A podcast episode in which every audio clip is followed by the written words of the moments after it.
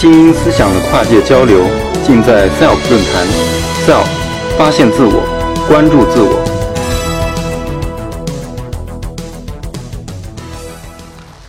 今天想跟大家分享一个比较非主流的、可能引起争议的观点，那就是说，人类应该对病原体赶尽杀绝吗？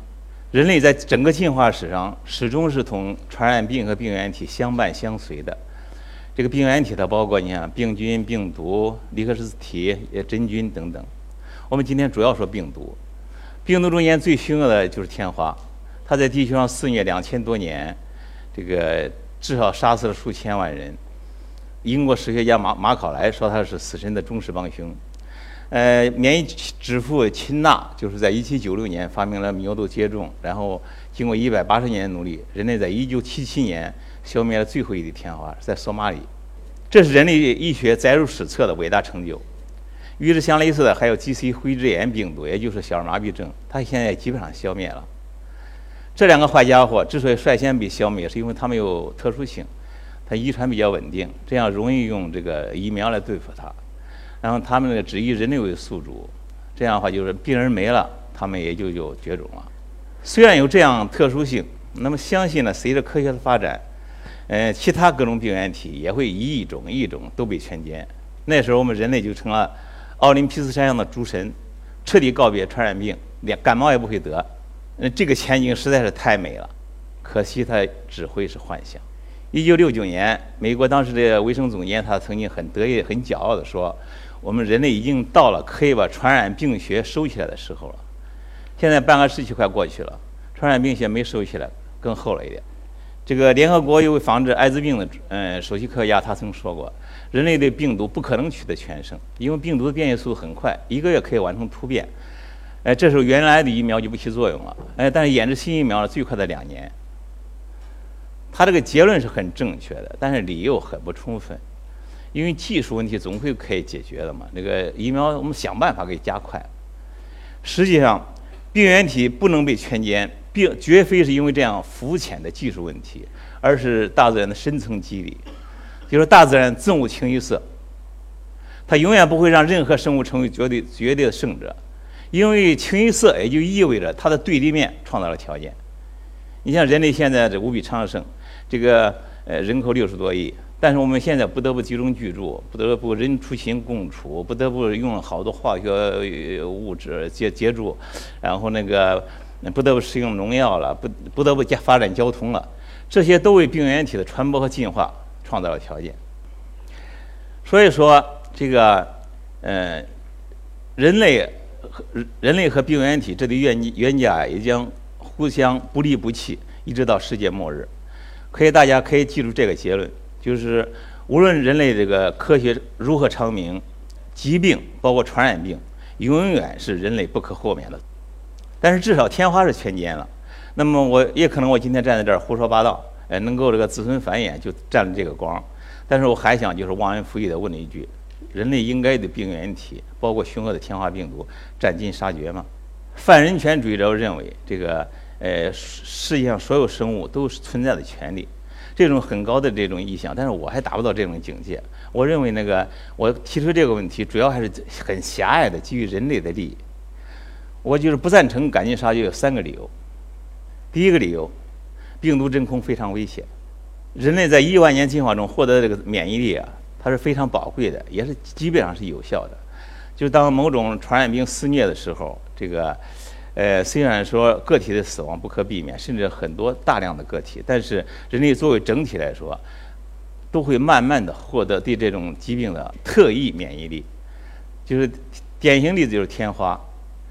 汉族人接触天花是一千七百年前，公元三一七年。呃，东晋一个人叫葛洪，他写了一个叫做《肘后应急方》这本书里记载，东晋元帝建武年间，在这个南阳这个地方，我家我家乡就是南阳。南阳这个地方，因为和外国人作战，把这个天花传到中国了，乃号鲁疮，就是俘虏虏的鲁，当时叫叫名字叫鲁疮。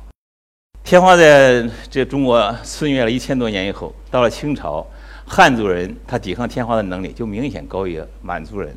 满族人刚入关嘛，满清皇室对天花是非常怵的。他这个他皇子小时候得没得过天花，是当皇太子的一个重要因素。因为他得过一次就免疫了。康熙皇帝他就是因为这个原因，他当上了他当上了这个一成就了一代明君。但是天花病毒消灭以后，久而久之，人类针对它那个特异免疫力就会逐渐消亡。这时候，如果因为某种原因造成这个天花病毒复活，那就会酿成滔天大祸。这个比如说现在温室效应，南极冰帽很快就要融化了，融化以后会不会放出古代的变化天花病毒呢？再举一个更切实的例子吧，就在不久前，美国一个实验室偶然发现了几十年前天花病毒样本，没有保护，幸亏它是密封在一个玻璃瓶内，所以说没有造成灾难。但是万一这个玻璃瓶当时不小心给打碎了呢？非常让人后怕。这个人类这次很幸运，那么下次是不是还有这样的幸运呢？嗯，研究那个临界状态一个科学家叫马克布查纳，他说过，当一个系统内的应力积聚到超过临界点，那么任何外界的微小扰动都会引起这个系统那个稳定态的突然一下子崩溃。只要达到临界态。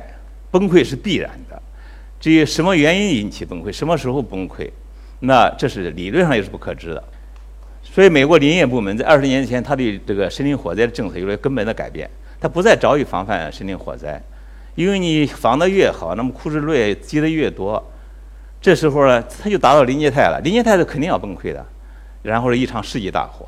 他看他不如放任它那个保持它原来的状态，就是以间断的。呃，低强度的这个天然的火，林火去烧起枯枝落叶，这样总的损失还小一些。天花病毒消灭以后，也是形成临界态。这种临界态的这个防范成本太高，乃至不可防范。这一两种病毒还好说，如果将来科学能够消灭五十种、一百种、一千种病原体，那时候的防范成本应该多高呢？天花病毒消灭了，这个一万人因之受益。所以说，虽然有这个刚才说那个天花那个病毒真空的问题。那咱们就防范呗，努力防范呗。那没办法，这个不会有哪个傻帽说现在我们把天花病毒复活吧。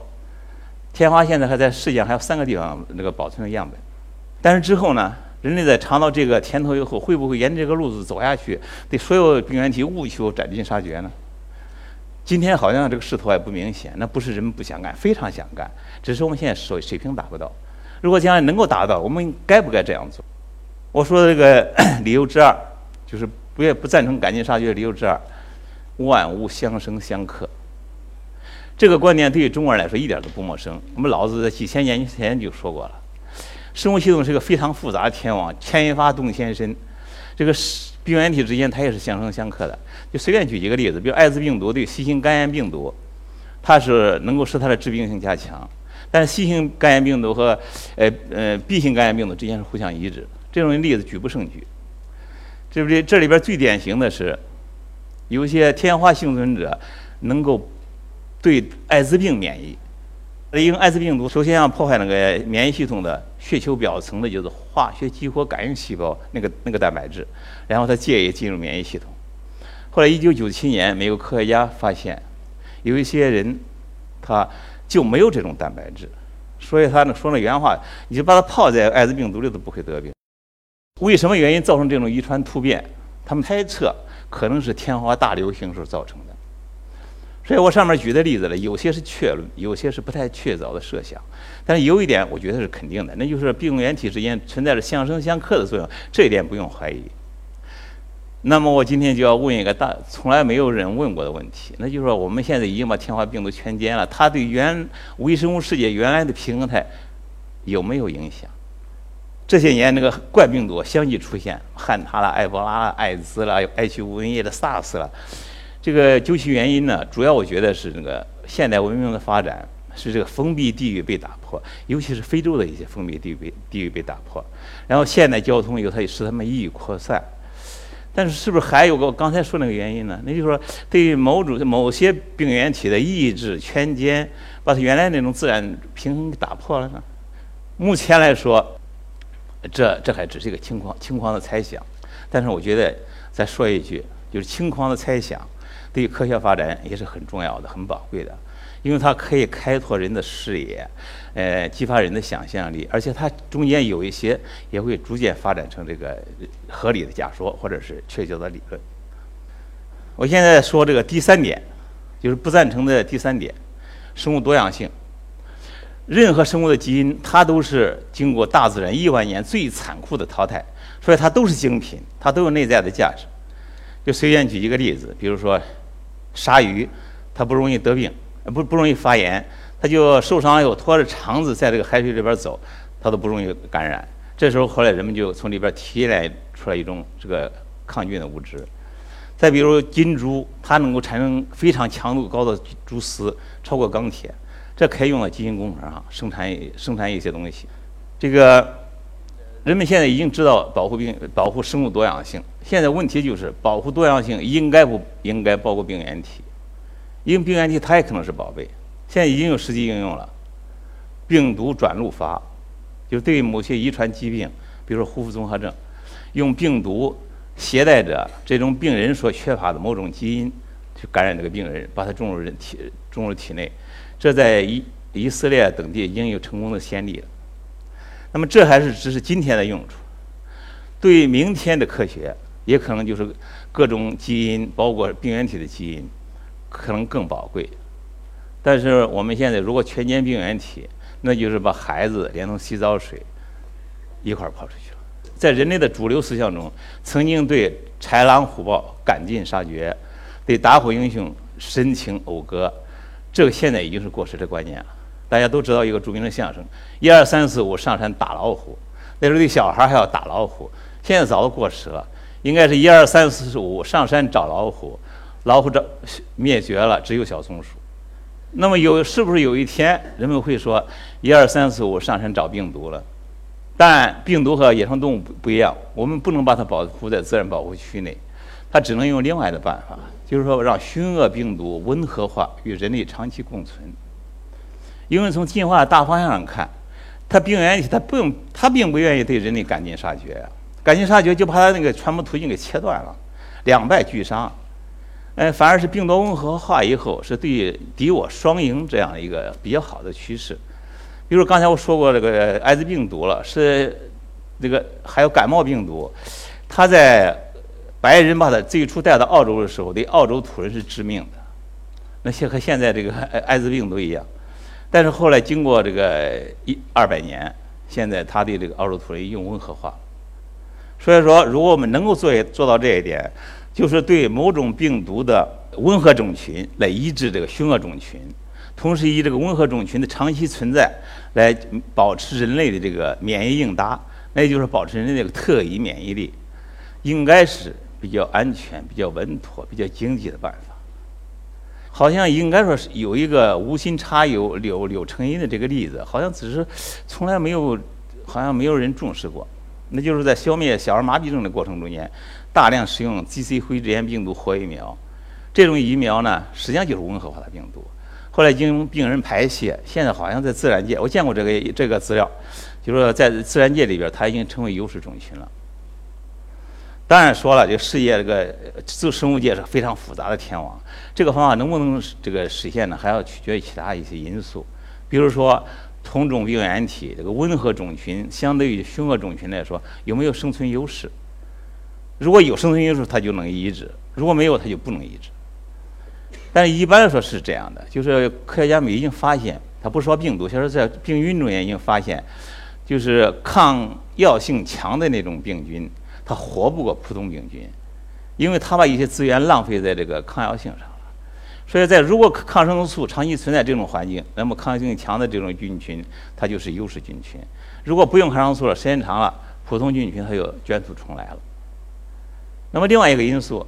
我们让病毒温和化以后长期存，它会不会突变变成凶恶种群，再危害人类？这完全也有可能。但是呢，只要我刚才说的两个，一个就是生存优势，再一个是免疫应答，只要这两个问题，呃呃，这个解决了，那么它这个就是突变也不是什么大事儿。还是说那句话，就是到目前为止，这个让凶恶病毒温和化，这个与人类长期共存，它还是一个轻狂的猜想。还没有太多的什么这个理论了，什么这个实验啊，做做证据，只是一个轻狂的猜想。从大方向上看，我们的医学发展是应该力求全歼所有病原体，沿着这个路走，还是呃努力使寻合病毒温和化，呃与人类长期共存，沿着这个路子往前走？或者换句话说，我们是现是不是像现在还是中国现在做的这样，竭力扑灭每一次森林大火，还是像美国已经改变的那样，我就放任让那个天然的低强度的间断的林火去烧去枯枝落叶？或者再换句话说，我们是耗费巨资去修建那种最终也没管用的马奇诺防线、巴列夫防线、长城，还是像霍去病那样？千里轻骑去这个主动进攻，那么在这个十字路口，我们应该抬头往前望一下，以免走错路了，越走越远。我们在大力发展医学的同时，要时刻不忘医学的局限性。实际上，不光医学，科学也有局限性。我是一个科学的坚定信徒，但是我相信科学它还有很多解决不了的问题，它还有很多呃负面的影响。我们所以说我们在崇尚科学的时候，我们同时也要敬畏自然。谢谢，讲完了。SELF 讲坛由中国科普博览出品，更多精彩内容，请关注中国科普博览公众号。